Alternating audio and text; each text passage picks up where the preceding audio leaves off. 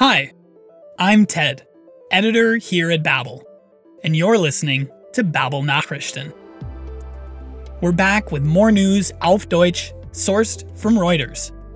In this episode, you'll hear about a heatwave in Europe, cyclists wearing less clothing than usual, protesting for more safety on the road, and a farmer in eastern Ukraine who keeps having to put out fires in his fields. If you missed something while listening, feel free to go back and listen again, or head over to babbel.com slash podcasts to find the transcript. If you can, find a quiet spot where you can really focus. All ready? Then let's go. Our first story tells of something that is likely to become more and more common in the future. Forecasts of a severe heat wave, eine heftige Hitzewelle. In an interview conducted just before the recent bout of high temperatures in France and elsewhere in Europe, French meteorologist Olivier Proust predicts consequences, sieht die Folgen voraus, not just for humans, but also for nature.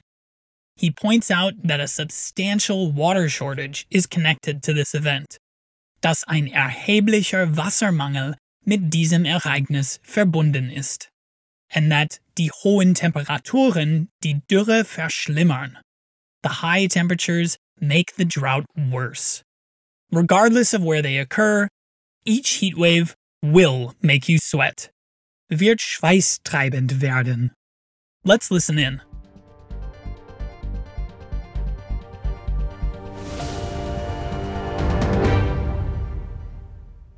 Eine heftige Hitzewelle wird in Frankreich erwartet. Die Temperaturen sollen dann auf rund 40 Grad Celsius steigen. Olivier Proust ist ein französischer Meteorologe. Er sieht bereits die Folgen, nicht nur für die Menschen, sondern vor allem auch für die Natur voraus.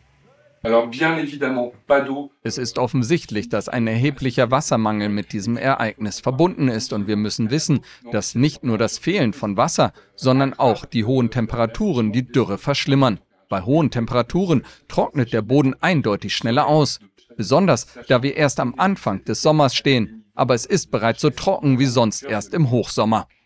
Die extreme Hitzewelle wird jedoch nicht nur in Frankreich schweißtreibend werden sondern auch in anderen Teilen Europas werden ungewöhnlich hohe Temperaturen erwartet.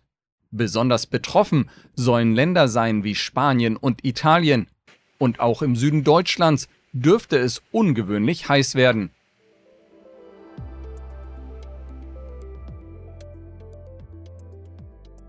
After a two year ban due to pandemic restrictions, cyclists in Mexico City recently got back in the saddle. schwangen sich wieder in den Sattel to protest against a car centric transport infrastructure and for more rights for cyclists. Um gegen eine autozentristische Verkehrsinfrastruktur und für mehr Rechte für Fahrradfahrende zu protestieren. At the World Naked Bike Ride, protesters were fully or partially naked, but not because of the heat. Rather, it was to illustrate the vulnerability of the human body in road traffic, um die Verletzbarkeit des menschlichen Körpers im Straßenverkehr zu veranschaulichen.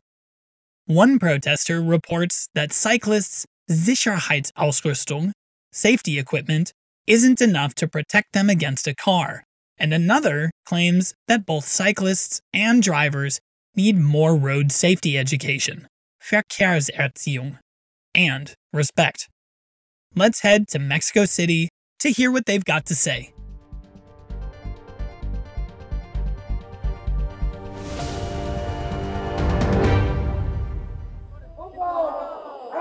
Nach einem zweijährigen Verbot aufgrund von Pandemiebeschränkungen schwangen sich wieder Radfahrerinnen und Radfahrer in den Sattel, um gegen eine autozentristische Verkehrsinfrastruktur und für mehr Rechte für Fahrradfahrende zu protestieren. Hier in Mexiko-Stadt fand der Protest zudem ganz oder teilweise nackt statt, um die Verletzbarkeit des menschlichen Körpers im Straßenverkehr zu veranschaulichen, so die Organisatoren. Sicher, wir haben alle Sicherheitsausrüstung, aber das nützt nichts gegen eine halbe oder eine Tonne Auto. Und bei den Tempolimits in Städten gibt es immer weniger Kontrollen. Sowohl Radfahrer als auch Autofahrer brauchen mehr Verkehrserziehung und Respekt. Wir müssen mehr Respekt fordern und mehr Respekt zeigen. Der World Naked Bike Ride fand erstmals 2004 statt.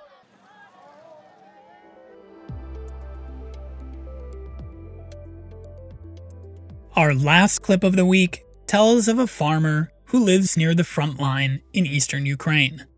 The fighting there is threatening and omnipresent, bedrohlich und allgegenwärtig.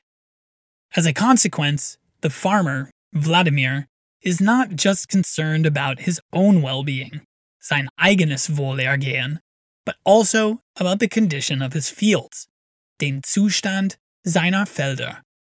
He was recently in his garden when he saw smoke rising from his crops, so he went over to his field to extinguish the fire. Shelling routinely sets fields on fire and destroys parts of the harvest, the livelihood of the local farmers. Lebensgrundlage der ansässigen Bauern.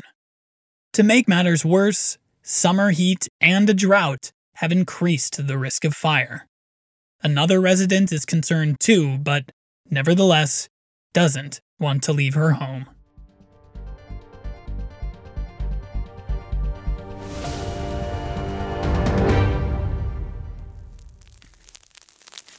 Das Dorf von Landwirt Wladimir liegt entlang der Frontlinie im ostukrainischen Donbass.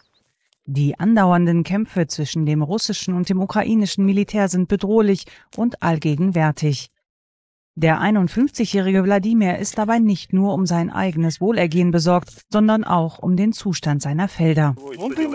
Ich sah Rauch und bin hergekommen, um das Feuer zu löschen. Ich war gerade in meinem Garten. Die Explosion selbst habe ich nicht gesehen. Immer wieder führt der Beschuss dazu, dass Felder in Brand geraten und Teile der Ernte zerstören, Lebensgrundlage der ansässigen Bauern. Sommerhitze und Trockenheit erhöhen das Brandrisiko. Auch der Anwohnerin Juba bereiten die brennenden Felder Sorge. Ihre Heimat verlassen möchte sie trotzdem nicht. Wo kann ich hingehen? Wer wartet dort auf mich? Ich wohne in meinem Haus.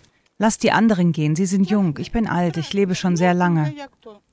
Es ist beängstigend, aber es ist, wie es ist. Well, that's it for this week's episode. Remember, if you want to go over any of the vocabulary again, just hit that rewind button. Or check out the transcript over at babbel.com slash podcasts.